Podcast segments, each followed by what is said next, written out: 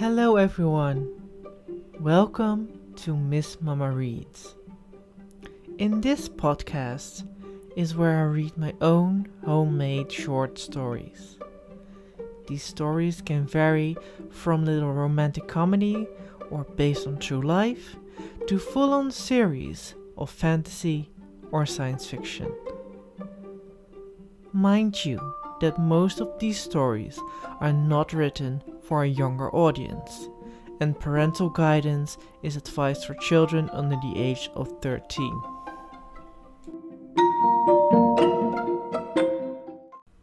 This story is called Where the Wild Roses Grow. Where do the wild roses grow? Jeremy asked.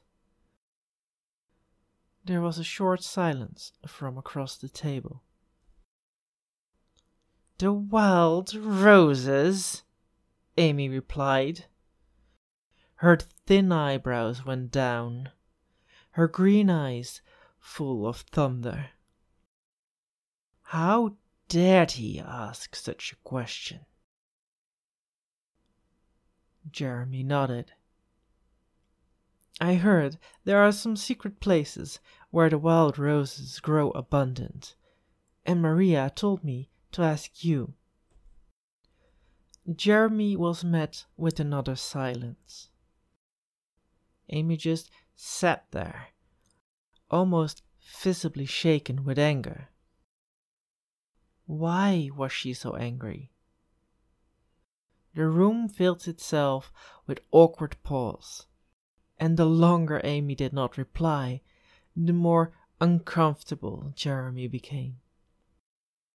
He looked down at the table, twiddled his thumbs. Something dangerous was creeping up on him. I am sorry if I upset you, he said eventually. But I. This is not your fault, Jeremy, Amy interjected. You don't know what you're asking. Are wild roses that bad? They have a different meaning, perhaps, than you are used to. Jeremy felt his cheeks become red. He started stammering apologies, but Amy just raised a hand. What is done is done. You asked the question. I am obliged to answer it you don't need to. I mean, uh, it, it is entirely your choice. I mean, if I did not know what I was asking and. Amy stood up, her plate in front of her untouched. No, it is my obligation. Come with me, please. Jeremy watched Amy walk away from the table, not looking back. He pondered whether or not it was a good idea to follow her, but not for long. He quickly stood up and firmly walked after her.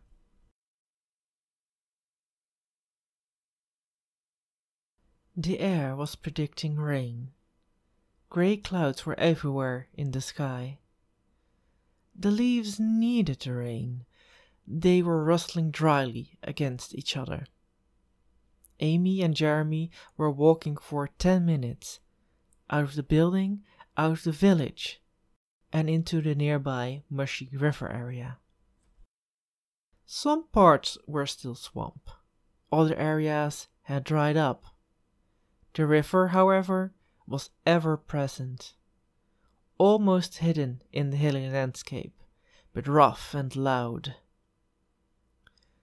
Jeremy admired this rough nature, but it was difficult to see the beauty in the dark. He had to follow Amy closely as not to get his feet stuck in the muddy parts. Jeremy had given up talking to her since she had not spoken a word since they left the building. Suddenly, Amy stopped. This is perfect, she exclaimed. Jeremy looked around. except for the steep hills nearby that prevented anyone from the village to see them. There was no clear indication why this would be perfect. Jeremy did not expect any flowers at this point anyway. He heard a rustling noise and focused on Amy again. She had taken off her jacket and now was slowly opening the buttons of her blouse. Jeremy felt his cheeks redden again. He took a step forwards, towards Amy, who shrugged off the light fabric. Her light skin was visible in the dark. I want you to take your clothes off, Amy whispered. She was already taking off her skirt. In the limited light, Jeremy saw she wore knee high tights. She still had her high heeled shoes on. Without thinking any further, Jeremy began to undress. He unzipped and threw away his coat, almost ripped open his shirt, and fumbled with his pants. Turn around, Amy demanded. Without a second thought, Jeremy turned. He felt her arms around his waist, her body hugging against his, while she expertly undid his buttons. She hooked her thumbs in his clothes and pulled both his pants and underpants down with one smooth motion. Take off your shoes too, she said. Her voice was getting hoarse. Jeremy quickly did what he was told and pulled off his socks too. He was now completely naked. His cheeks were devoid of the blood that was used to fill up another part of his body. He wanted to turn around. He wanted to look at her. He looked over his shoulder, but Amy pushed his face away. No, she growled. Her breasts were pushed against his back. He felt her breath in his neck. It was heavy, warm. Amy had her hands on his chest. Do you know the secret of the wild roses? she asked. Jeremy shook his head. Wild roses are thirsty. They take their sustenance from their surroundings, but they grow best on soil that is enriched with blood. Jeremy could not react. When the word blood left Amy's lips, she bit his neck hard. But the teeth did not feel human. The hands on his chest started to morph. They looked more like claws now. Jeremy felt his new claws burrow in his flesh. Blood was gushing out of the wounds. He wanted to scream, but Amy quickly moved a bloodied hand over his mouth. She bit again, tearing the flesh in his neck. She growled. It was low and guttural muffled by the fact that she has his flesh in her mouth. The more blood he lost, the weaker Jeremy felt. He had given up hope after the second bite. There was no one who could see them. There would be no one looking for him. He was damn sure Maria was in on all this, the only one who knew he would ask about wild roses.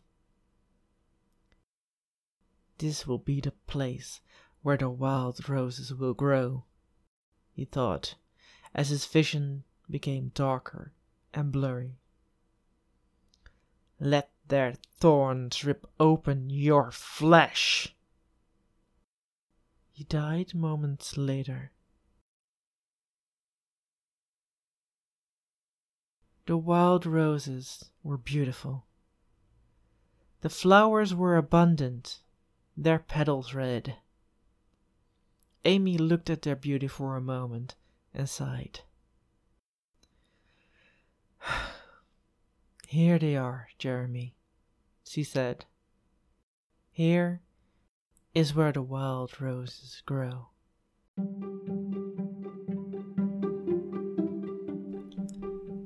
This story was based on the song by Nick Cave, Where the Wild Roses Grow.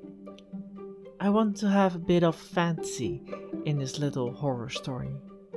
It came to me while I was thinking of the song, and the story began to live its own life from there. I do like to use songs as inspiration for short stories, and if you have a good inspirational song, you can message me on anchor.fm, where you can find Miss Mama Reads as well as on Spotify. Well, thank you for listening, and I will be back next week with a new story. Have a great week.